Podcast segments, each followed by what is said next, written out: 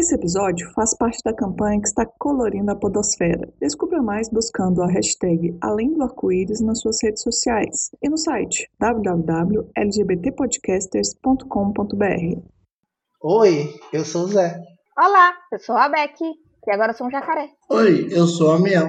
Oi, eu sou Camila. E oi, eu sou a Mila. Ah, e para você que está se perguntando de onde vem todas essas vozes, você que lute, porque está começando o seu, o meu, o nosso pisão voador.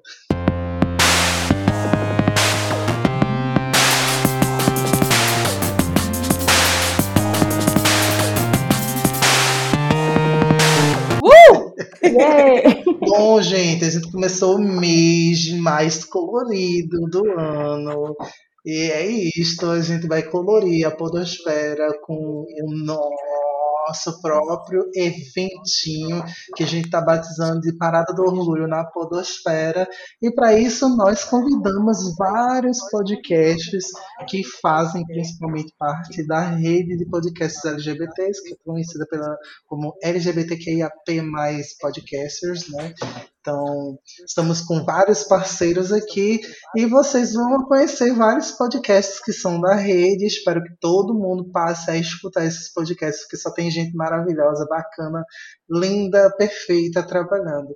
E para você que é hétero, cis, qualquer outra coisa e escuta esse podcast aqui, ou é também LGBT e tá no, no ramo do podcast e quer participar também da campanha da rede LGBTQIAP+, Podcasters, é só ir lá no site lgbtpodcasters.com.br barra Além do Arco-Íris e conferir também como é que funciona a campanha Além do Arco-Íris para a gente participar dessa campanha e juntos né, trazer mais pessoas LGBTs para discutir sobre assuntos diversos que vão além né, de ser pessoas LGBTs e ser aquelas coisas que a gente aprende com o cinema de que LGBT só sofre, tá? Então a gente vai mostrar para vocês que LGBT é lindo, é perfeito, maravilhoso e resplandece purpurina, como a gente sempre disse, quando a gente morrer a gente vira purpurina.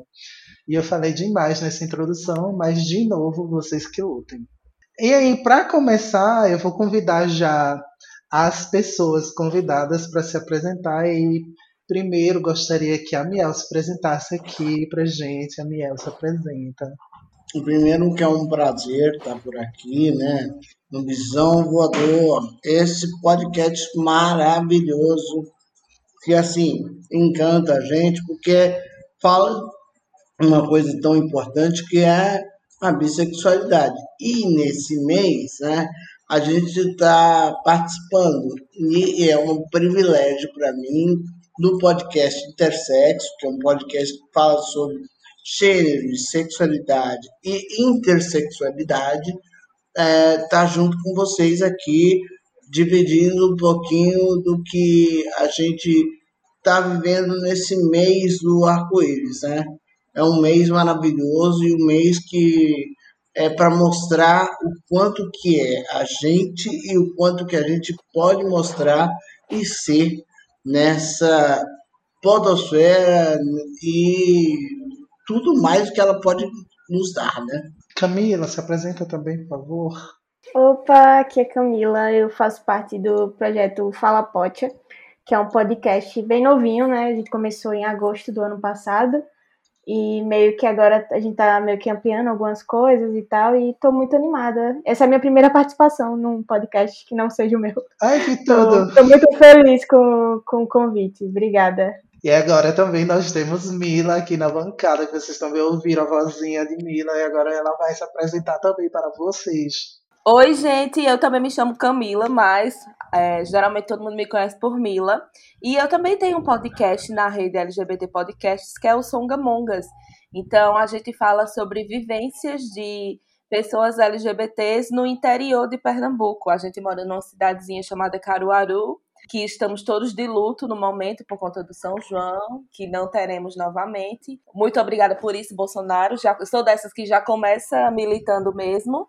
E é isso. E muito obrigada, gente, pelo convite. Como eu disse, né? A pessoa que dá problema no computador, que trava tudo, mas que vai segurar no carisma. É, tem que ter carisma, uniqueness, nerve and talent. Realmente, é isso aí. É uma lutadora. Exatamente. Eu só gostaria de deixar registrado aqui que sim, Caruaru é a capital do forró. Beijos. Ai, muito obrigada. Muito obrigada. Chupa Campina Grande. Eu, eu nem sei se eu posso falar palavrão, mas é Pode. Pode, gente, vocês podem falar o que vocês quiserem. Mas se vocês falarem coisas assim que, que, né, que machucam as outras pessoas, aí vocês também vão ouvir. Eita. E por machucar pessoas, isso não inclui bolsominions, porque eles não são pessoas. Ah, ok, ok. Eu não sabia que tinha uma rixa entre é, Campina Grande e Caruaru. Mas Claro. tem. Pelo É igual. É, é Recife e Salvador no Carnaval e Campina Grande e Caruaru no, no São João. É, mas só Caruaru está no Guinness como o maior e melhor São João do mundo. Então, beijos. E Caruaru também tem a música, né? É verdade, a feira de Caruaru.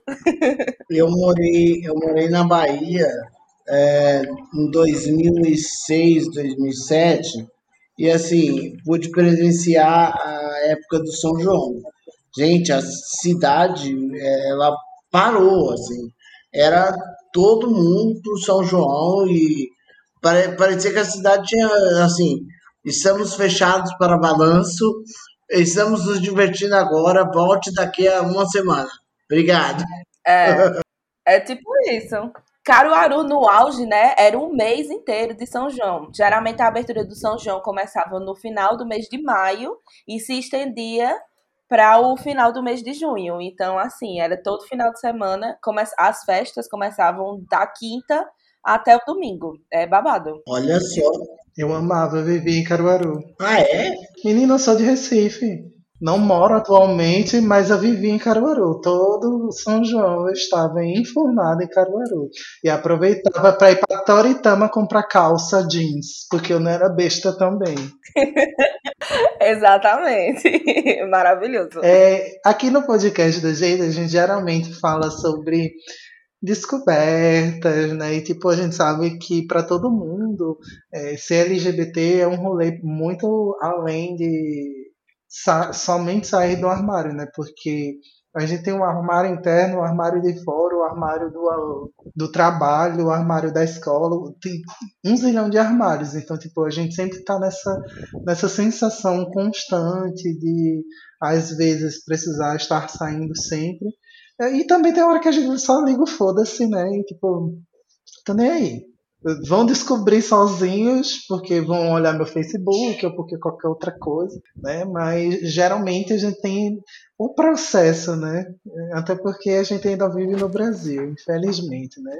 E aí vocês, né? Aqui a gente já contou acho que um, um zilhão de vezes eu, o Beck, como é que foi, a, a- como é que é e como é que foi a relação da gente com essas saídas constantes de armário. Mas para vocês, como foi assim o, o rolê de principalmente construir a identidade de vocês como pessoas LGBTs? Então, é, o meu rolê como LGBT, ele foi um processo, assim, muito natural. Mas, ao mesmo tempo, eu, me, eu, me, eu comecei a me considerar LGBT tardiamente. Porque é, antes, quando eu tinha minhas experiências, eu achava que era tipo, ah, só porque eu tô experimentando. Eu nunca pensei que eu fosse me identificar como bissexual. Até porque eu já eu, eu tive um relacionamento muito longo que que pegou é, pedaço da minha adolescência e início da minha vida adulta. Então eu fiquei 11 anos namorando e quase casando com uma pessoa. Então, é, quando eu consegui, quando eu terminei esse relacionamento, eu já me entendia bissexual, mas ao mesmo tempo eu ainda tinha muito receio, tinha toda essa, essa questão que não é fácil você você se identificar numa sociedade que a gente sabe que julga bastante.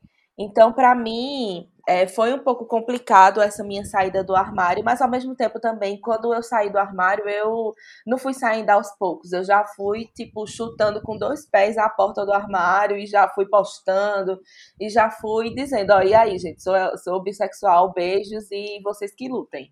Foi isso. A própria Ana Carolina, sou bi e daí. É, exatamente.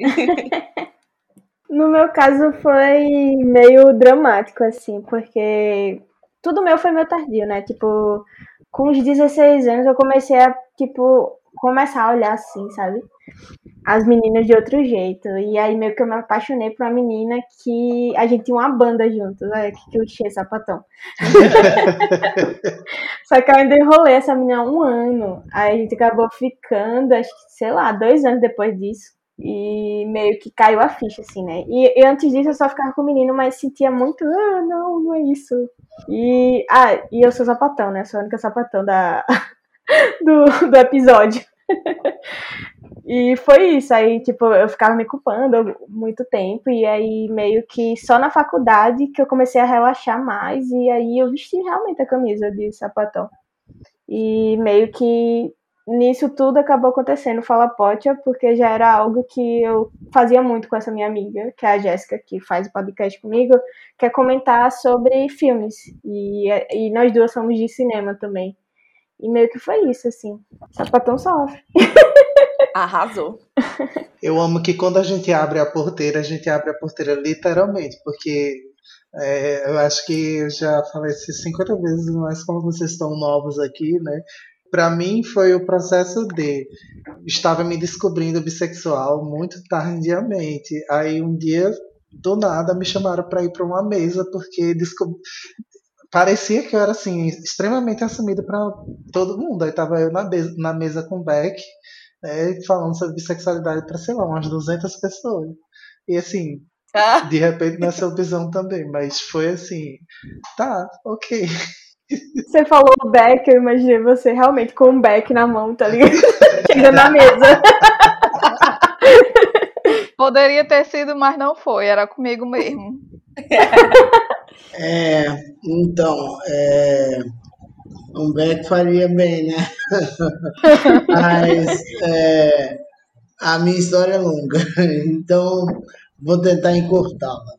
Foram 30 anos é, de armário, pelo menos 33 anos de armário. Eu saí dos vários armários, mas dois em especial. Né? Um que era o armário LGBTI e o outro que era o armário I. É, então, assim, fui criado numa igreja evangélica durante a vida inteira. Né? Fui membro da Assembleia de Deus. Imagina, tudo era pecado, e tal, né? Eu não podia é, pensar em outra coisa. E aí, assim, quando eu entrei para a marcha de mulheres lésbicas e bissexuais, eu comecei a. É, era porque ali eu já me via como lésbica. E aí, é, não contente com isso, eu é, descubro uma carta que diz que eu sou intersexo. Pronto, aí saí do armário L, do armário I, e depois eu me descobri bissexual, né? E, é, inclusive, com essa história que o, o Zé conta, eu também fui arrastado por uma mesa, logo, tinha recém saído do armário, e aí eu fui falar de bissexualidade e intersexualidade. Então eram as duas, as duas, os dois armários que eu saí, né? Da primavera, foi na primavera bissexual em São Paulo. É, e foram bons tempos. E acho que assim é bem interessante quando você fala de sair de muitos armários, é porque ah, as pessoas elas acham que é só um. Ah, tá, você só saiu daquele armário que era o armário da sua, da sua casa, né? Você se assumiu para as pessoas. Não, você se assumiu em um monte de lugar. Se assumir em um monte de lugar também diz que você tem que, tem que quebrar várias coisas em muitos lugares. E, e não é fácil, né? E uma das coisas que eu acho é, pior, assim, é quando eu tava, já tinha me entendido, entre aspas, como lésbica ainda na época, e aí eu ficava pensando assim, Já pensou se algum aluno meu, porque eu era é, professor de, de sociologia, aí já pensou se algum aluno meu me pega beijando uma outra moça? Como será que vai ser? Como que vai ser isso na escola, né? Ia ser um burburinho. E aí, na realidade, então foram três, né? O armário L, o armário B, o armário T e o armário I. Quatro! Então eu frequentei as quatro, as quatro letras praticamente. Maria. Eu vou dizer aquela frase, é sobre isso. Meu Deus do céu, eu não aguentei, eu tinha que Ai, mas a história da Miel é, é, é, muito importante, assim, da gente colocar, geralmente, porque muita gente esquece, principalmente das vivências e, e das histórias de pessoas intersexo, né? Inclusive, o I tá ali e muita gente nem sabe o que significa o I. Enfim, né? Não vão nem atrás de perguntar para alguém se alguém conhece, se, se tem algum acesso, algum artigo, algum podcast. Inclusive, gente, de novo, escutem o podcast de Amiel, é o único podcast que fala sobre intersexualidade. Verdade, verdade. E, e é o único podcast que fala sobre intersexualidade num, num perfil muito diferente. A gente não, não, não coloca a intersexualidade no, no jeito que a sociedade ela costuma apresentar. Primeiro que ela não conhece a palavra intersexo, né?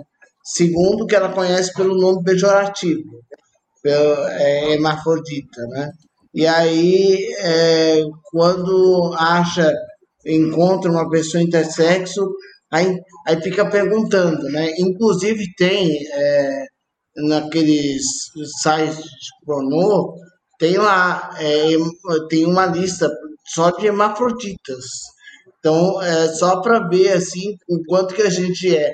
A população trans é, é muito vista na, na, na, nesses sites, né? Mas também a população intersexo aparece lá. E as pessoas pensam assim, ah, então vocês são aqueles que têm dois sexos no meu corpo, né? É, olha, amigo, para começar a história, a intersexualidade tem pelo menos 47 estados. Então, assim, você só está entrando em um que não é nem tudo que, que você acha. Então, tem que ouvir o podcast Intersect para saber melhor. Apoia demais. Aí a gente falou aqui sobre né, a saída do armário, dos milhares de armários que a gente tem que sair, né? Porque tem um armário que você faz aquela descoberta, né? Porra, puta que pariu, sou LGBT.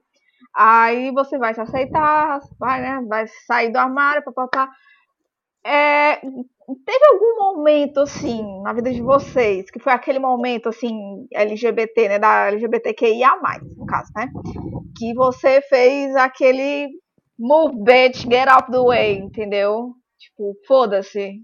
Que, que foi aquele momento especial, assim, de tipo, foda-se. Eu acho que pra mim foi, tipo, minha primeira namorada, assim eu levei para o almoço de Natal do dia 25 e não tava, tipo, não era assumido em casa ainda. E não disse nada, disse, tô levando uma amiga, só que a minha mãe sacou e aí foi aquele murmurinho e depois disso meio que eu saí do armário em casa e tipo, já tinha 24 anos, tipo, e foi bem engraçado porque eu não disse, né? Minha mãe sacou. Tipo, mas também, né, qual, qual sapatão leva uma, uma amiga no dia do coisa, uma amiga que a mãe não conhece?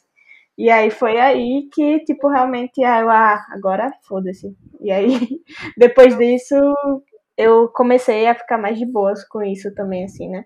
Das pessoas saberem, porque antes eu ficava muito receosa, assim, de família, parente, família principalmente, assim, tipo, eu tinha muito receio disso e foi super de boas, assim, tipo, eu era mais na minha cabeça que não, não ia dar certo, mas, tipo, minha mãe foi super receptiva quando, quando soube. Muito que bem. o meu caso foi um, um caso meio doido, porque assim, é, eu vivi, entre aspas, uma violência. E não era uma violência que seria dos outros, né? Era uma violência da própria família. Meu irmão me ameaçou de me bater porque eu estava publicando é, coisas LGBT no Facebook. E aí ele dizia assim: Ah, você não está respeitando os nossos pais. Você sabe que nossa mãe e seu pai são pastores, né? A gente é tudo crente e tal. Você não não está respeitando a gente, não sei o quê. A próxima vez que você vier com uma publicação LGBT, eu vou subir aqui com um pau para te bater. E foi aí que, tipo, eu entendi. A coisa ser LGBT é perigosa. Caralho, pesado. Eu acho que o meu momento de virada foi assim, foi quando. Porque eu trabalho como influenciadora digital aqui na minha cidade, né? E para mim, eu acho que o momento de virada foi quando eu comecei a namorar com a minha atual esposa, minha atual companheira. E aí eu postei a minha primeira foto com ela na, na no meu Instagram, que na época tinha 10, tinha 12 mil seguidores. Então, tipo, foi um, um foi um choque, assim, para todo mundo, porque é, todo mundo só estava acostumado a me ver num relacionamento heterossexual. E aí, do nada, eu posto lá com uma mulher maravilhosa dizendo: é isso, gente. Foi isso que rolou. E claro que teve todo um rolê, tipo, é, a gente não sofreu hate. Eu achei que a gente ia sofrer hate, porque vocês sabem que a internet é um negócio complicado, todo mundo se acha no direito de de falar o que pensa, de não, de não falar, de falar coisas que podem machucar as pessoas. E aí é, a gente não sofreu esse hate é, de tipo das pessoas irem lá xingar a gente, mas a gente sofreu um hate velado que foi o quê? Foi justamente eu começar a perder seguidores.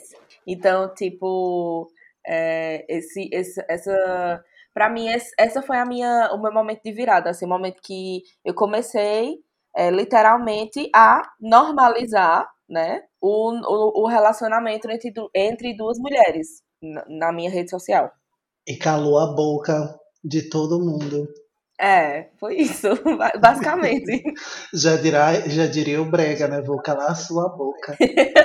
Amigas do Brega, saudades, inclusive. Ai, meu Deus. É, e, enfim, né, a gente tá aqui falando com pessoas que produzem podcast e tal. E a gente sabe justamente que é legal produzir conteúdo, principalmente quando tem uma relação direta com aquilo que a gente trabalha, ou então com coisas que a gente quer dividir com outras pessoas. Seja um podcast em que a gente está falando abertamente sobre uma vivência, seja um podcast que a gente está trazendo notícias do dia a dia, que existem muitos podcasts jornalísticos, assim como um, debate, uma mesa de bar, um podcast só para contar umas piadinhas, ser caricato e fazer pessoas rirem, né? Porque também é importante sorrir. Mas o que é que levou vocês a, a chegarem à, à, conclusão? Não, eu quero fazer um podcast. Podcast é um dos caminhos que seria interessante e levou exatamente a escolher o tema que vocês trabalham no podcast hoje. É assim, intersexualidade a gente sabe que não tem praticamente nada falando sobre isso, né? Eu, eu achava que é importante falar da intersexualidade como uma questão não só de sexualidade e gênero, mas um, informação mesmo, porque é, quando eu procurei informações sobre intersexualidade, por exemplo, não tinha nada em português. E, assim, para mim foi bem complicado, porque eu tive que procurar a língua mais próxima, que era o espanhol. E quando eu, já com um tempo de militância, eu comecei a, a ver que a mídia podcast seria um, uma outra mídia que poderia ser um, uma apoiadora né, do, do, da questão intersexo, porque justamente não, não se havia nenhuma mídia podcast em português, por exemplo, falando do assunto. Né? E aí eu falei, bom, bora tentar, vamos ver o que vai acontecer. E eu lancei o podcast 17, tem é, dois, três episódios, acho que dois, é, ou três, eu nunca tenho certinho. mas é, a gente tem planos de fazer mais, assim. É, deixa o doutorado dar um tempinho que, que a gente vai conseguir fazer mais. Mas é isso. É, no, no meu caso, foi muito por, pela que sementinha de querer criar conteúdo, assim, porque sempre foi uma coisa muito que eu curtia, mas nunca tinha coragem de fazer. E aí, eu e essa minha amiga Jéssica, a gente sempre se encontrava, antes da pandemia, em qualquer lugar, e a gente se alugava por horas conversando sobre séries e filmes com temática lésbica e bissexual. Já era uma coisa que a gente fazia assim, chega tipo as pessoas saíam do lado, tipo, vixe, vamos começar a comentar de série, tá ligado? E sempre a gente teve muito, muito essa sintonia de conversar sobre. E aí, acho que foi em fevereiro do ano passado, eu cheguei para ela e falei: Amiga, vamos tentar fazer um podcast. Porque a gente gosta de contar essas histórias e também tem muita gente que gosta de, de saber sobre esse tipo de conteúdo, né? Tanto de filmes que estão saindo, de séries que já existem. E foi meio aí que surgiu. E aí foi, a saga foi para achar o nome. E aí Fala Pote era, seria o nome de um quadro que virou Histórias do Brad depois, que é tipo sapatões contando a vivência delas. Que é muito parecido com o que a gente fez um pouquinho aqui. Eu amo e... Histórias do Brad. KKK, tudo esse nome. Sim. E meio que, que a gente acabou de, desse projeto do podcast, em dezembro a gente conseguiu aprovar na Lei Rouanet um projeto de websérie também com essa temática. Arrasou! E aí a gente começou a gravar, só que a gente teve que fazer uma pausa agora, por causa que a pandemia tá bem, bem séria em todo o país, né? E aqui em Aracaju não tá diferente. Mas foi mais por causa disso. Essa sementinha já, já existia entre os papos que eu tinha com Jéssica sobre tanto cinema como webséries, de filme a websérie, série é uma coisa que a gente sempre amava. E, e foi muito legal começar a falar sobre isso e meio que compartilhar isso também, né? Com os outros, os outros, as, outras, as outras meninas que também se interessam. É o mais complicado para mim, eu acho que para vocês também devem ser, é o fato do Instagram não entregar as coisas. Uhum. Chega um ponto que, tipo, rios mesmo. Tipo, a gente Teve um mês inteiro que o Instagram tava entregando certinho, a gente tava super animado, porque tava entregando, dando retorno, pessoas chegando, conhecendo o nosso trabalho, e aí do nada, pum, parou. parou e, tipo, diminuiu muito o nosso alcance dos rios. E aí o que, a gente achou de solução? A gente tá agora fazendo conteúdo também pro TikTok. E tá sendo bem diferente, sabe? Tipo, isso, o que tinha do Instagram cortar nosso alcance, o TikTok pelo contrário. Realmente tá entregando bem mais, assim. E como a gente gosta de, além do podcast, também ter o conteúdo visual, tá sendo bem interessante produzir para essa outra mídia. TikTok é tudo. É... Bom, o Songamongas, é... a gente pode dividir ele em duas fases. A primeira fase era quando era só Drico e Rodolfo, que eles se, é, se conheciam, né, já há um certo tempo. E eles sempre tinham esse rolê que Camila falou, de tipo, de sempre conversar, de ter uma conversa muito aprofundada sobre diversos assuntos. E aí, eles decidiram fazer o podcast Song Among Us. E eu fui chamada como convidada a primeira vez, que foi justamente para falar sobre gordofobia, para falar sobre autoestima, esse tipo de coisa. E aí, quando eu gravei o podcast com os meninos, quando eu terminei, eu disse assim, sim, eu vou entrar quando nesse podcast? Porque eu fui me enfiando, entendeu? Inclusive, é, se os meninos, se você, qual, quando você perguntar para os meninos, ah, como foi que surgiu o podcast, eles sempre vão esfregar na minha cara que eu me enfiei no podcast alheio. Porque foi basicamente isso. Eu era ouvinte já de podcast, eu já ouvia podcast há um certo tempo. E eu sempre quis ter podcast, eu sempre achava o máximo. E aí, quando os meninos é, me chamaram, que eu percebi que. Porque na, aqui em Caruaru a gente não tinha podcast ainda, tipo, nesse estilo que a gente faz. A gente tem, assim, nessa questão de jornalístico mesmo.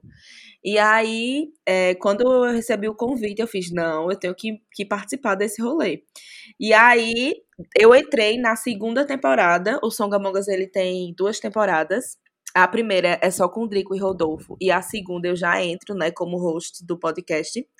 E aí, é, a gente demorou um certo tempo para poder definir o que é que a gente queria falar e o que é que a gente queria passar com o nosso podcast.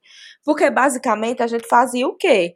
É, a gente tentou falar as coisas com mais seriedade, fazer tipo um conteúdo jornalístico, mas depois a gente percebeu que não era assim, não era assim que a gente queria fazer. A gente queria que fosse uma conversa entre três amigos contando as suas vivências, eu, com, eu enquanto bissexual, Drico enquanto pansexual e é, Rodolfo enquanto homem gay e que morava no interior do Agreste, que tem outras vivências, que tem essa questão da confecção, de, de Rodolfo trabalha no Moda Center Santa Cruz, que é rolê de confecção também, igual a Toritama, vende roupa, e Drico é um artista local da cidade, que é LGBT, e eu, que sou influenciadora digital, gorda, então a gente tinha vários recortes para falar sobre isso.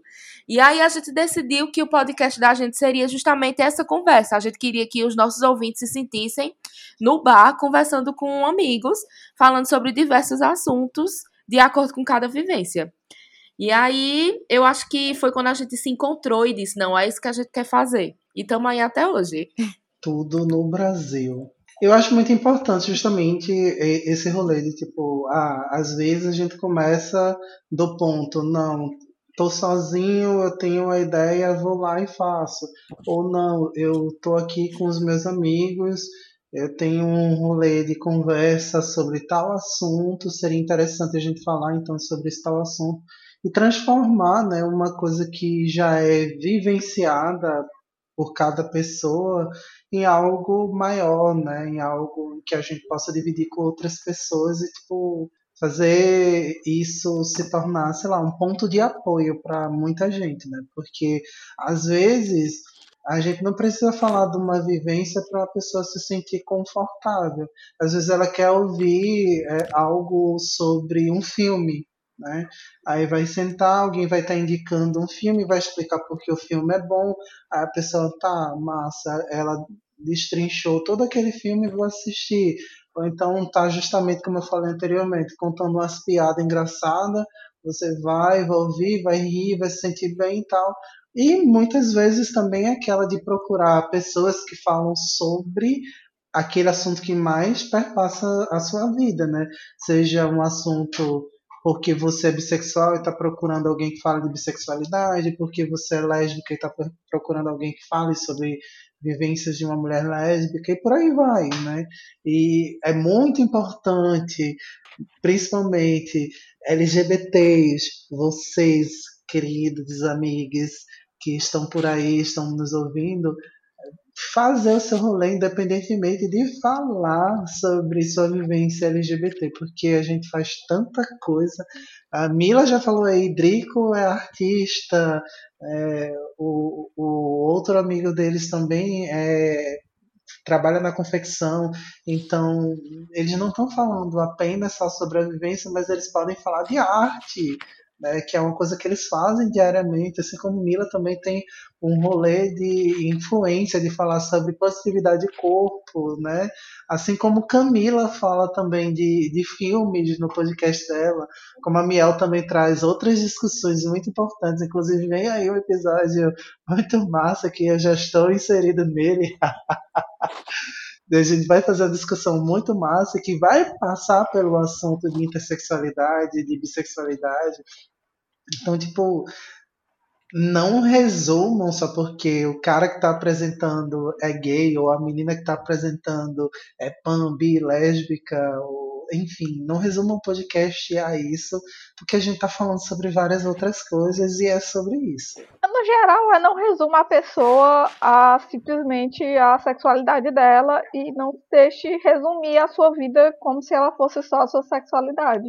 Porque as pessoas são plurais e toda a sociedade heteronormativa gosta de transformar a gente na nossa sexualidade, entendeu? Tipo, é uma briga que eu já tive com vários amigos, é tipo assim, ah, fulaninho que é gay, Tipo, aí eu pergunto qual a relevância de eu saber que essa pessoa é gay na, na conversa. A pessoa fica toda errada, assim, sabe? Tipo, não, nada, é só porque ele é o meu amigo e ele é gay. Eu digo, tá, você é minha amiga, você é hétero. Qual a relevância? Gay, um povo animado, um povo animado, um povo que animou a festa. É.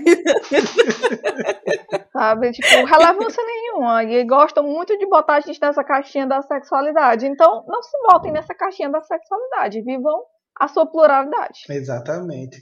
Até porque também as pessoas acham, né, que ser LGBT é viver o tempo inteiro a sexualidade, né? Uhum. E no caso, assim, não, a gente tem conta, a gente paga a conta, a gente trabalha para isso. A gente tem muito, muitas coisas que a gente pode falar que é como, como o, o, o movimento negro ou trans fala muito, olha, vocês não precisam me chamar para falar sobre racismo ou sobre transfobia ou sobre ser trans. Eu sou uma pessoa múltipla, eu posso falar de várias coisas. Por que, que vocês é, é, restringem se eu sou uma pessoa múltipla? Exatamente. É sobre isso. Mas, enfim, é, vocês sentem algum tipo de dificuldade agora? A gente entra nesse negócio da pluralidade, né? De ser pessoa LGBT e tal. Vocês sentem alguma dificuldade em ser essa pessoa plural, em criar coisas sendo LGBTQIAP+. Eu acho uma questão complicada essa, principalmente quando, quando você trabalha com uma letra que é invisível. Você acaba sendo essa letra em tudo que você faz. Uhum. Né? Por exemplo, o meu doutorado é sobre a intersexualidade. É, eu, por exemplo, meu trabalho em mídia é sobre intersexualidade, gênero, sexualidade. Quer dizer, está tudo girando é, dentro desse lugar porque é, é para dar visibilidade ou, ou, dar também notoriedade a, a um que é marginalizado. Porque, assim, vamos perguntar aqui a todos vocês que estão aqui: quantas pessoas intersexo vocês conhecem? Com você, uma. Ah, também. É. Eu conheço mais uma pessoa. E, tipo, acabou aí. Então você conhece, tem uma, uma, um conhecimento um pouco maior, mais amplo, né? Porque eu, eu por exemplo, eu conheci uma, uma moça que era de Pernambuco, que era a Yumi, né? A Yumi, ela faleceu e era, era uma pessoa que levava à frente a intersexualidade no Estado, porque ela via o quanto que a intersexualidade era ela some, ela desaparece. Quando a gente fala de, de questões LGBTs, o I não aparece, né? Por isso que eu falo sempre assim, quando a gente tem que falar sobre questões LGBTs, lembre-se que não é LGBT só, é o LGBTI. E o I, ele precisa ser visibilizado para que um dia, por exemplo, eu não seja mais necessário só eu falar sobre intersexualidade. Porque eu conto a minha vida, quer dizer, a minha vida já é um livro aberto há muito tempo. Tem um documentário sobre minha história, tenho um monte de coisa sobre mim. Então, quer dizer, fica difícil eu não poder falar sobre intersexualidade, porque é, é o que eu sou, né? E é o que não, não se vê. E aí, só para polemizar um pouquinho mais. Joga. só um pouquinho mais. A gente tem muitos personagens gays, lésbicas, não até tanto lésbica, mas tem mais gay.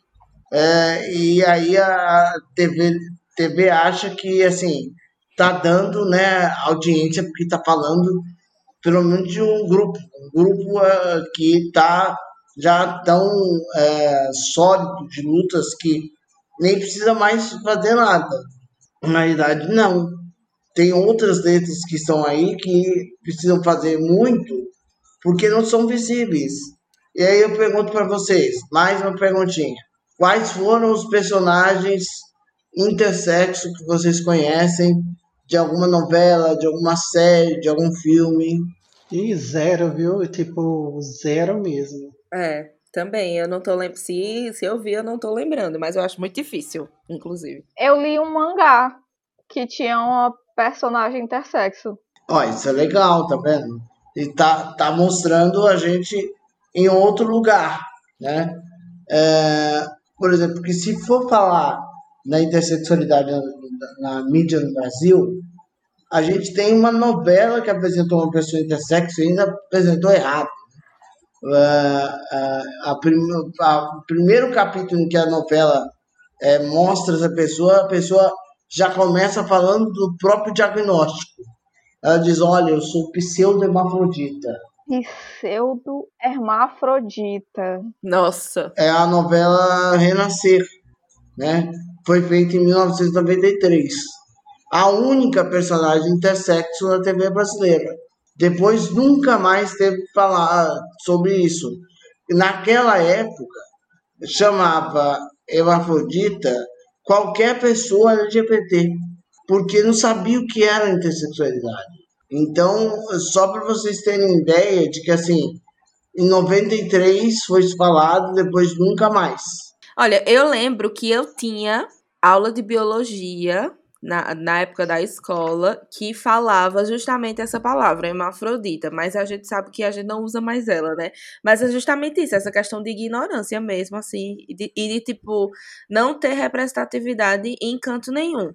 No meu caso, é, eu não vivo, né? Minha renda não é como influenciadora digital. Eu digo que eu sou influenciadora digital flopada, porque ao contrário do que as pessoas pensam, né? Porque quando você pensa em criadores de conteúdo para a internet, você já pensa logo no, nas mais famosas, né?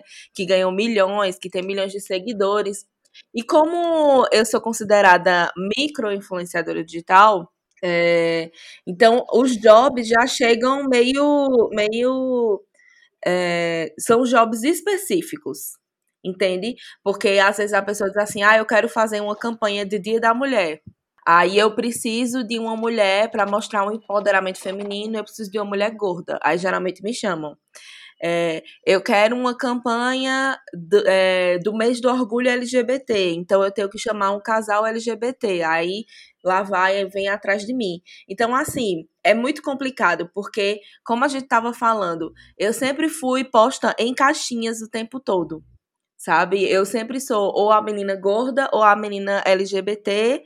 E aí, quando a gente pensa em querer falar outras coisas, ou então, às vezes, como aqui no interior a gente ainda tem uma certa resistência a questões de gênero e a questões, enfim, de tudo, então aí, às vezes, eu não sou nem chamada para os jobs, sabe? Tipo, ah, é, eu sou uma pessoa da igreja e não quero a imagem da minha marca vinculada a uma mulher LGBT. Então tem muito disso. E aí eu, obviamente, é, tenho, tento carregar o meu trabalho como influenciadora digital com seriedade, porque eu não consigo não carregar, mas ao mesmo tempo eu sei que isso não me rende, não, não me sustenta. E aí, por isso, é, eu trabalho também, né? Tenho um trabalho formal como professora de inglês. E aí, como eu tenho uma faixa etária definida, né, que eu gosto de ensinar adultos, jovens e adultos, eu sempre deixo claro para o meu aluno, porque eu tenho essa liberdade é, de dizer assim, ó, oh, essa daqui é a minha família. Então, quando você vai fazer uma aula experimental comigo, é, primeiro, né, deixa eu explicar. Eu sou professora particular de inglês, então eu não, eu não leciono em escolas, em escolas formais. Então, geralmente as pessoas me procuram já querendo aula. E aí, quando a gente vai fazer aquela famosa é, aula experimental, de, de cara assim, eu pego e faço, ah, é, vou me apresentar para tu. Aí eu vou e já boto, já digo assim, ah, eu, eu me chamo Camila, mas você pode me chamar de Mila, tenho tantos anos, é, essa é a minha família, e já mostro uma foto minha com a minha esposa e com, com minha cachorra, né? E pronto. E aí a pessoa, se a pessoa já for LGBTfóbica, se a pessoa já for algo do tipo, ela já, tipo, descarta a possibilidade né, de tipo de ter uma professora LGBT e coisas do tipo. Mas até agora isso nunca aconteceu e eu espero que não aconteça. Então essa, essa é mais ou menos a minha vivência assim com a questão do preconceito de como é criar conteúdo sendo LGBT. É, Mila, você ouviu sobre intersexualidade na aula de, de biologia? Com certeza foi com a, a ideia de que a gente é síndrome, né? Síndrome de Roktansky, síndrome de Morris, síndrome de não sei o quê. Agora, pensa numa coisa. Se eu falar para você, você é uma síndrome, o que, que você acha que você pensaria na sua cabeça? Ai, eu acho que eu ficaria me sentindo muito mal, né? É tão complicado isso. É, eu, eu fico pensando na minha vivência enquanto pessoa gorda, né? Que as pessoas tentam botar a gente numa caixinha de que a gente é doente o tempo todo. Então eu acho que seria assim, né? Com um olhar bem, bem diferente, mas ao mesmo tempo com uma vivência que seria, tipo, parecida nesse, nesse quesito. Pois é. É, gente, a gente tá nesse rolê de produção de, de conteúdo e tal, mas vocês têm algum momento no auge da produção de podcast, de qualquer conteúdo que vocês produzam na internet, que tipo, vocês viraram assim pro lado e disseram, poxa, eu tô fazendo uma coisa interessante, né? Parece que eu tô fazendo uma coisa que as pessoas realmente precisam, né? Vocês já sentiram isso? Como é que foi? É, a sensação, tipo, de, de aceitar, porque a gente já passou por umas de tipo, a gente tá falando aqui só com o computador e ninguém tá ouvindo. De repente a gente começou a receber relatos, eita, tem gente que escuta, olha. né? E não só escuta, como de repente você recebe um relato de uma pessoa que diz que tipo, foi ajudada. A minha namorada foi uma das que veio me falar que o Bisão Podcast ajudou ela a entender várias questões sobre a bissexualidade dela, sobre várias outras coisas assim. E aí ela foi conversar com um dos melhores amigos dela sobre um episódio que a gente gravou sobre demissexualidade. E aí ele foi se encaixando, foi pesquisar, se descobriu demi. É o, é o crush. E aí, hoje em dia, ela veio me falar da putaria, que não é que esse crush se descobriu demi, virou crush do Zé, e tava falando pro Zé que era Demi, não sei o que, sendo que ele descobriu que é Demi, porque a minha namorada escutou o podcast e aí contou pra ele, ele se descobriu. Então, tipo, foi por causa do meio que do Zé que ele descobriu que é Demi. E no final das contas virou crush do Zé. Eu fiquei, meu Deus, a vida dá umas voltas muito loucas, viu? Mas enfim, é pra dizer que, tipo, de repente você descobre que você tá produzindo um conteúdo e você tá ajudando as pessoas ou a se descobrirem, ou a descobrirem coisas novas, a tipo, saírem da bolha delas. No caso do, do Amiel, tipo, o podcast ele tira a galera da bolha, assim, de com força, né? Porque a intersexualidade, como ele falou, é invisível. Então ele tira a pessoa de com força, assim, da bolha. Tipo, vamos fazer aqui um, assunto que acho que você só viu no colégio, com as pessoas falando de hermafrodita como se fosse uma síndrome, como se fosse uma coisa ruim. Vamos explicar para você a verdade, né?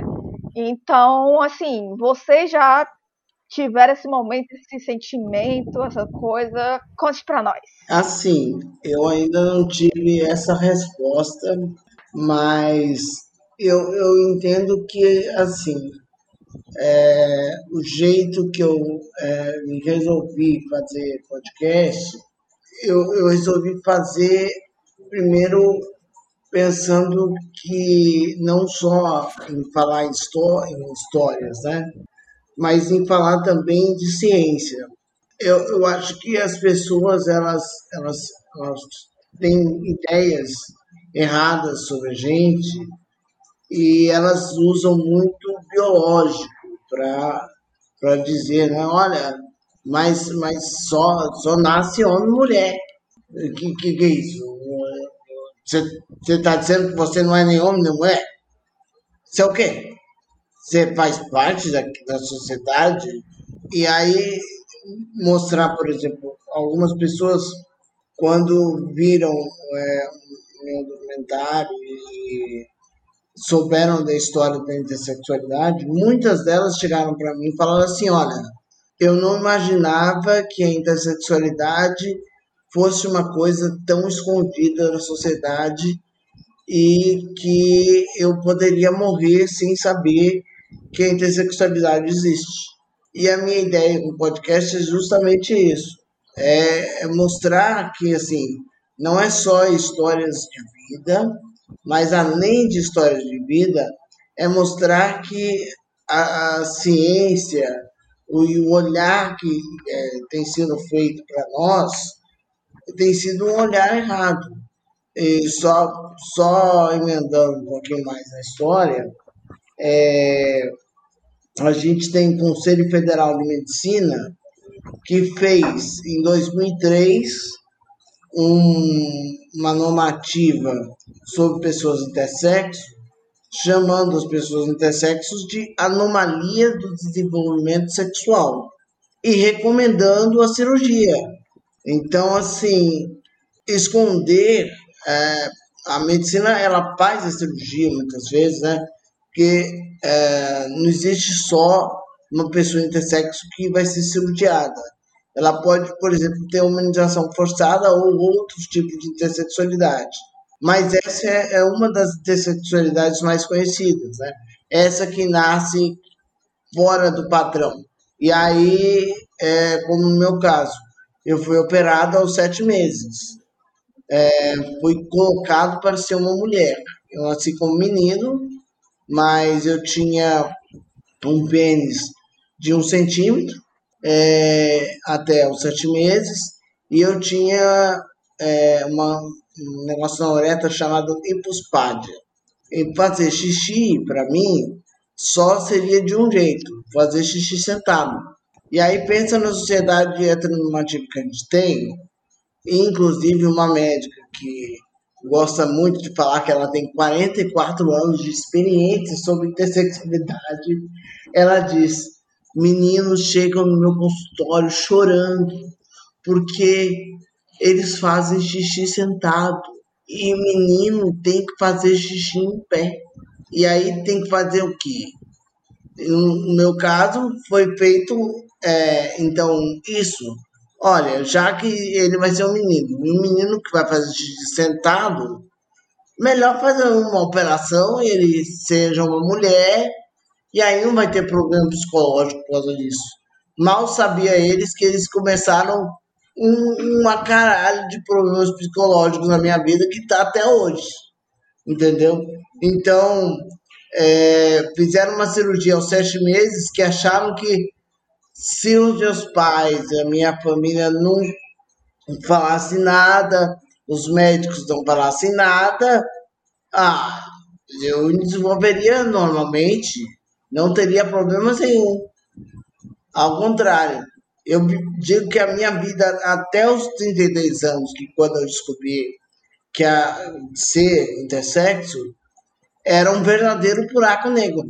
Eu não sabia quem eu era, eu não sabia como era, eu nem me sentia, é, eu me sentia como um zumbi, que eu não sabia nem o que eu estava fazendo aqui, entendeu? Então, só para vocês terem ideia, fazer este conteúdo é para tentar tirar, como a Beck falou, tentar tirar a pessoa da invisibilidade para visibilidade. Dizer para ela, é possível ser intersexo e, e você não ter problema com, com isso. É possível. Nossa, vai ser uma cortada assim do assunto escrotaço, assim, mas assim. É... Que recado vocês dariam para alguém que quer começar um podcast, né? Ou ser influencer na internet, enfim. Principalmente para a gente da comunidade, né? Olha, eu acho que você tem que, pelo menos assim, comigo, como é que funciona? No mundo dos influenciadores digitais, geralmente as pessoas elas querem muito, é, tipo, status, querem muito ter seguidores, elas querem muito ganhar dinheiro com isso, e não é assim que funciona. Assim como qual, toda profissão, é, algumas pessoas vão obter mais sucesso que outras. Então, eu acho que o importante, primeiro de tudo, é você você definir o que é que você quer falar, você definir por, por que é que você quer falar isso, e você ser você mesmo. É, no caso, na questão do, do, do Instagram, principalmente, porque a gente está vendo aí, tem uma onda de tanta gente que que é rasa, sabe? Que agora quando a gente vê nesses momentos de pandemia, nesses momentos de vacina, nesses momentos de coisa, tanta gente que que é rasa, que, que não fala nada, que prefere fingir que nada tá acontecendo. Então, tem muita gente se incomodando com isso, tem muita gente que tá cobrando posicionamentos. E eu acho que é importante. Então, não adianta você fingir ser uma pessoa que você não é. E agora, para a questão do podcast, eu acho que é incrível. Assim, o um podcast, muitas vezes, por você tá só mostrando sua voz, não tá, tipo, as pessoas não sabem como é seu rosto na maioria das vezes, né? Porque escutam E aí, depois é que vai procurar no Instagram para ver o rostinho. Então, eu acho que isso facilita, assim, as pessoas a quererem produzir conteúdo. E também lembrar que essa produção de conteúdo, por mais que a gente pense que quando a gente começa a produzir para podcast, a gente sempre acha que vai ser muito fácil, né? Que, ah, no instante eu vou gravar aqui do, é, dois minutos no, no meu celular e vou subir. E não é isso, sabe? É, o computador trava, entendeu? é, tem a edição, tem um monte de coisa, sabe? Então, assim, é um negócio que dá trabalho, mas que é muito prazeroso. E eu acho que é um conteúdo que que está crescendo no país, que tá que muita gente tá, tem procurado e tem dado vozes para muitas pessoas que precisam de voz. Eu acho que é isso. Eu, eu concordo com o que a Mila disse, mas eu, eu acho que podcast é muito do vai e faz também. Porque é muito da vontade mesmo, né? E, e eu acho assim, pra gente, para pessoas que já têm essa vontade de comunicar ou de falar sobre determinado assunto, o podcast é muito interessante porque não é sua imagem, né? É só sua voz. Então, para falar, uhum. eu acho que é muito mais fácil, sim, principalmente eu que sou mais tímida, tipo, nossa, uma câmera virada para mim, eu já fico nervosa. para mim foi muito mais fácil falar e também por eu falar de um assunto que já faz parte da minha vivência e, e é algo que eu tenho muito prazer em ver, né, que é filmes relacionados a isso. E ter achado também, para quem faz, né, podcast em, em coparceria, é interessante sempre, tipo, ter alguém que você tem alguma sintonia mesmo de fala, né? Para não ficar aquela coisa chata e vai muito do que Mila falou, né? De ter essa originalidade. E, e eu acho que, tipo, com o Fala Pote a gente consegue passar isso, né? Porque a gente gacha muito durante o processo e acaba se divertindo, mas a parte de, de pós, como, como Mila falou, eu acho que é muito mais complicado. Tanto da, da pré como da pós, né? Que é, tipo, pensar a pauta, fechar o programa e se tiver convidado também, o que perguntar a ele eu acho que, que ao mesmo tempo que é trabalhoso, é muito gostoso, né? Eu acho que para todos os que estão aqui, meio que a sementinha do podcast foi plantada e está aí dando frutos. Então, olha, uma coisa é, que eu acho que precisa ser lembrada, né? A Camila falou uma coisa bem interessante. Eu não gosto de, é, de câmera colocada na minha cara. Mas também não pode ser também você cantando no chuveiro, gente. Entendeu? tem que ser um negócio que tem que ter estudo. Você tem que preparar o roteiro, você tem que saber muito bem as perguntas que você vai fazer, conversar com o convidado antes, né, ter um roteiro bem preparado. E eu acho que tem uma coisa que é, é aquilo que você estava falando, Camila e a Mila tem a originalidade e tem também entender que o podcast é uma mídia que ela requer de você uma preparação, né? Se é um podcast que vai falar de assuntos de cotidiano, quais assuntos você vai falar, quais você vai priorizar, porque assim, eu conheço podcast, por exemplo, que tem três horas, quatro horas de gravação.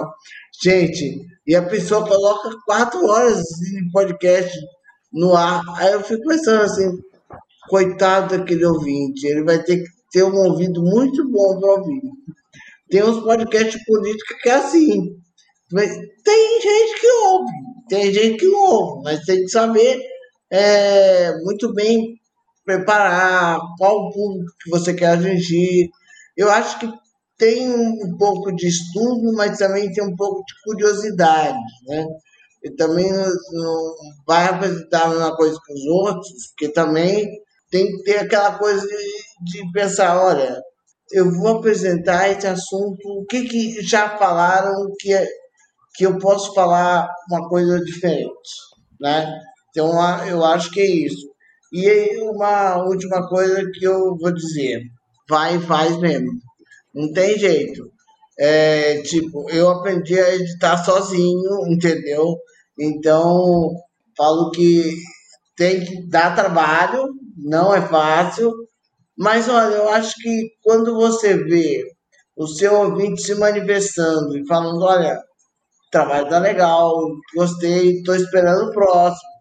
É legal isso, porque dá, dá a noção de que a gente tá num bom caminho. Eu acho que é isso. Ô, ô tipo, um ponto massa que eu achei que você falou foi sobre isso, da, da pesquisa e tal. Só que além da pesquisa, eu acho também muito importante o áudio que você tá botando para os seus ouvintes, né? Porque mesmo que eu goste do conteúdo, eu não consigo prestar atenção se o áudio tá com muito ruído, com muito som da ambiência, sabe? Tipo, e, e meio que das, das pesquisas que eu vi, muitos ouvintes também têm esse, essa dificuldade. Eu não sei se para vocês também, como ouvintes de podcast, também sentem essa, essa dificuldade, assim, porque me incomoda muito. Acho que também porque eu sou da área e meio que para mim é muito difícil ouvir. Aí é uma coisa que eu tenho prezado muito dentro do, do Fala Pod, pelo, pelo áudio tá, tá bom, tá ouvível. Tá, ouvível é ótimo. Tá, tá sem ruído. O negócio é se jogar, menina. Se joga. Vai-te embora, abalar. É isso mesmo. Eu acho que o mais importante das dicas foram dadas e qualquer coisa, vocês também podem embarcar no famoso amiguinho de todo mundo, Google, porque ele sempre tem alguém falando tutorial de como gravar, de como isso e como aquilo, e já dá para ter uma ideia, principalmente para saber se você vendo todo o processo, você vai aguentar fazer né, o trabalho, porque não é só, no final das contas, de gravar. E às vezes, né? Se você ouviu o primeiro episódio do Bisão e está ouvindo um episódio mais recente, você vai saber. A minha voz e a de Beck era tipo de duas pessoas que estavam mortas. E hoje em dia já são duas pessoas que tipo estão falando com mais fluidez e tal, porque tem todo um processo de preparo de voz, tem todo um processo de se acostumar com a plataforma. Então a gente vai demorando a chegar a um ponto em que a gente sempre imaginava que estava, mas na verdade a gente nunca esteve lá. A gente está no meio da rua quando está conversando com um amigo, mas quando está aqui com um microfone, olhando para o computador, ou enfim, onde você estiver gravando o seu podcast, não necessariamente o jeito que você está achando que está gravando é aquele jeito que vai sair. Você vai perceber muito isso. Principalmente você vai olhar para sua voz quando você escutar vai dizer, nossa, essa é a minha voz. Eu, eu demorei mesmo para acostumar com minha voz. E o primeiro aconteceu a mesma coisa, tipo, o áudio todo cagado, várias pausas assim da gente falando, gaguejando. E é normal também. Hoje em dia eu escuto acho graça. o primeiro sempre será com áudio cagado, gente. Nem tem, nem tem ideia assim, ah, meu áudio estará maravilhoso no primeiro programa. Não, você tem que aprender muito para colocar o áudio perfeito. e ainda vai aprendendo. Né? Exatamente. E a gente vai começar agora a encaminhar para o bloco da gente aqui, o bloco queridinho chamado Wi-Fi, que é onde a gente sempre dá aquelas diquinhas do amor, lá, lá, lá, lá, lá, lá. Eu vou puxar alguém aqui pela perna primeiro, né? Porque ela disse que ia manter o, a gravação com todo o carisma. Então, Mila, pode dar aí a tua dica. Ai, amigo, eu confesso que eu tô péssima para dar dica. Por quê? Porque eu tô dando muita aula e aí eu não tô tendo tempo. Todas as vezes que eu quero assistir uma série, eu fico com sono, eu começo a dormir. Mas, mas é, eu sou a louca das séries, eu sou apaixonada por série. E a série que eu estou tentando assistir atualmente, não porque ela é chata, gente, é porque eu tô cansada mesmo, assim, tá bem complicado esse, essas últimas semanas. É, é sessão de terapia tem lá na Globoplay. E eu acho, ela tem quatro temporadas. E aí eu acho uma delícia a série. Eu acho que é ótimo para falar sobre saúde mental, para você, porque é incrível, é incrível. Eu me descobri que quando é para falar dos problemas dos outros, eu sou muito boa. Mas aí quando é para falar dos meus, é complicado. Então eu meio que fico fazendo lá as terapias juntos com os personagens. São personagens bem incríveis, é uma série brasileira se vocês não conhecem. E ela tá lá disponível na Globoplay. É, essa é a minha indicação. Então vamos para a Miel agora, dá uma dica, Miel. É, então, falando em, em, dicas, tenho duas, duas dicas. A primeira é o filme Sísifo. Já adiantando, nós teremos um episódio sobre ele com a participação do senhor Visão Voador, né, senhor Visão Voador? Isso. E também eu queria recomendar o documentário Amiel para vocês saberem um pouco mais. Uh, tá no Futura Play. Vocês podem é, procurar. Ou então é, eu deixo com vocês o link aqui na descrição, sei lá como fazer, mas aí eu mando para o pessoal do Bisão e eles enviam para vocês se alguém tiver curiosidade. Amo que amo. Tua vez, Camila. É, para variar, né, vou indicar uma, uma websérie que a gente já falou no podcast, que é a websérie aqui do Brasil também, Septo, que é Potiguar, do Rio Grande do Norte, essa série muito boa feita com a equipe, a maioria majoritariamente LGBT. Inclusive no quarto, é, terceiro episódio do Fala Pote, a gente fala sobre ela. E além dela, vou indicar um, um, filme que eu assisti há pouco tempo, que é um sueco, que é Kismig, de 2011, também dirigido por uma mulher. E tem vídeo dele sobre, sobre ele, da gente aqui do Fala Pote, no YouTube. Aí se vocês quiserem acompanhar. É só ir lá e ver. Um pouquinho de mexendo aqui. Eu amo. Tua vez, Beck. Ok. É... Ai, trabalhado tanto que eu não, não tenho consumido muita coisa, não. É... Mas eu vou indicar o livro Orga... Orgasmo Santo, da autora Cadantas, certo? Ela é brasileira, não lembro de ela é. Que é basicamente um livro com poemas e contos de putaria mesmo. É muito bom. Ele tem uma leitura maravilhosa. Vocês podem comprar ele no site da editora, que é Gosto Duvidoso, o nome da editora. Que ela é especialista nesse tipo de literatura. É só editora de livro de putaria brasileira, né? Amo. Tudo pra mim. Então, essa é a minha, essa é a minha indicação da Cadantas. Esse é o segundo livro dela, na verdade. Arrasou.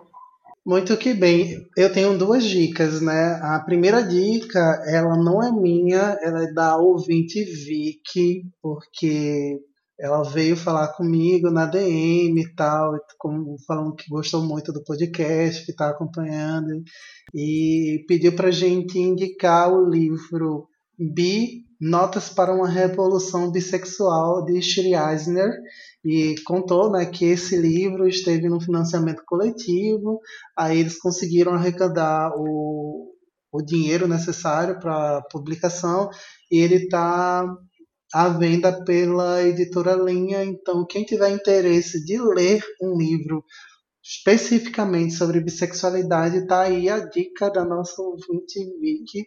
E a minha dica é para quem também gosta de coisas com putaria, com terror e tal, feita por mulheres, que é o Gibi de Menininha, que está em financiamento coletivo da nossa querida Germana na frente né, da produção, e tem várias outras pessoas é isso aí, gente. Vão lá no perfil de Germana, Germana Underline faz gibi. Vocês vão ver o catarse lá e vocês vão comprar, que eu quero nem saber agora qual é a edição. Mas eu quero saber que vocês vão lá, ó, clicar no catarse, financiar e comprar. E aí vocês, é, enfim, lutem, vejam que tem história de terror, tem putaria e é uma delícia. Mas enfim, como a gente sempre abre aqui para todo mundo, claro, vieram participar aqui, a gente tem que fazer o um merchan. Então vamos fazer o merchan de todo mundo. A Miel, conta aí onde é que as pessoas podem te encontrar, onde é que as pessoas podem encontrar o, o podcast também. É, para me encontrar é, no Twitter, Instagram Facebook, a Miel Vieira. Eu tô, estou lá e o podcast, o podcast Tessex está em todos os agregadores. Assim, tem é, os episódios lá e a gente pretende fazer uma divulgação de mais materiais por aí ainda esse ano, de outras histórias de ter sexo, e a gente tem planos para realizar. A gente quer fazer uma conexão Brasil-México vocês vão ter notícias por aí. Bora lá, Camila. Onde é que a gente te encontra? Encontra Fala Potia. A gente é pote bem ousada, assim. A gente tá no, no Spotify, né? É a nossa principal plataforma, assim, do, do podcast. Mas além dele, a gente é muito ativo no Instagram, no TikTok. E atualmente, toda sexta-feira tá rolando vídeo no YouTube sobre um novo filme, websérie e série. Enfim, tá rolando por lá. E além disso, em breve, por isso que é muito massa se vocês quiserem acompanhar o Fala Potia, a gente vai estar tá lançando nossa websérie, que a gente começou a gravar esse ano. E o nome é Fala Potia também. E aí, para saber mais sobre essa websérie, sapatão, bissexual e pansexual, a gente vai abordar os três temas. Eu não posso falar muito dela ainda, porque ainda estamos fazendo um mistério para o lançamento. Mas em breve vai ter mais novidades sobre a websérie também lá no, no, no perfil do Fala Potia. Então é isso, acompanhar a gente lá no tanto no Instagram como no Spotify e também pelo YouTube. Inclusive saiu vídeo novo ontem. Amo que amo. Ai, eu já tô ansiosa para essa série. eu já tô ansiosa, já quero para ontem. a pandemia tem que deixar a gente terminar de gravar. E bora, Mila, venda seu peixe. Então, gente, vocês me encontram no meu Instagram, arroba Mila Vasconcelos. É, lá eu falo de tudo um pouco, milito um pouquinho, né? Porque sou militante dessas causas aí LGBT, é, da causa gordofóbica, né? No movimento gordo. É, sou também militante política, né? Então eu tô aí junto com a UJS daqui de Caruaru. E no podcast da gente, meio de Drico e de Rodolfo, é o Songamongas. A gente está disponível em todas as plataformas de streaming. Quer dizer, quase todas, porque o Deezer, a gente tem um rolê com o Deezer que a gente não consegue, é incrível. Sim, sim, também não. Deezer, melhore. Já deixo aqui meu é. protesto. é, a gente tá na maioria das plataformas, né? Então. e é, a gente tá um pouquinho parado dos episódios, porque a gente tá reestruturando, questão de agenda, porque somos três pessoas com agendas totalmente diferentes. Eu, professor, Edrico, professor, é, e, e, e, músico, e Rodolfo nesse rolê do Moda Center, que ele também é influenciador digital, enfim. Então a gente tá. Mas em breve, em breve, a gente tá voltando com novos episódios, eu espero. Inclusive, fica aqui o puxão de orelha pros dois pra gente gravar, porque eu tô morrendo de saudade. Ai, eu amo. Inclusive, né? Ouçam os três podcasts, meus amores. E como vocês sabem, o Bisão está nas redes sociais como Bisão Podcast. Vocês podem me seguir, podem mandar DM, a gente responde que a gente é toda arreganhada para quem vier conversar com a gente mesmo, que a gente é dado mesmo. Vocês Adoro. já sabem disso, então é assim. Também podem nos seguir nas nossas redes particulares, vocês acham tudo lá na descrição do, de nossas redes do Bisão. Complicado as arrobas da gente, complicado, porque a gente é, gosta de complicação. Então vocês que lutem, olhem lá e resolvam. É... Se vocês quiserem mandar um e-mail pra gente, vocês já sabem que é naquele contato maroto, contato arroba visãopodcast.com, repetindo, contato arroba bisãopodcast.com. As dicas do Wi-Fi vão estar lá no nosso site, tá? bisãopodcast.com. Não esqueçam. E se liguem que os episódios do especial Orgulho LGBT na Podosfera vai continuar. Ai, não esqueçam de ir lá no Apoia-se do Bisão e apoiar nós, gente. Ajuda nós. Apoia.se barra Bisão Podcast. Eu tinha esquecido. Obrigado. Então ajuda nós, para o Bisão estar tá sempre crescendo, sempre melhorando. E é isso. A gente se vê no próximo episódio, pessoal. Beijinho, beijinho, tchau, tchau. A Xuxa vai embora.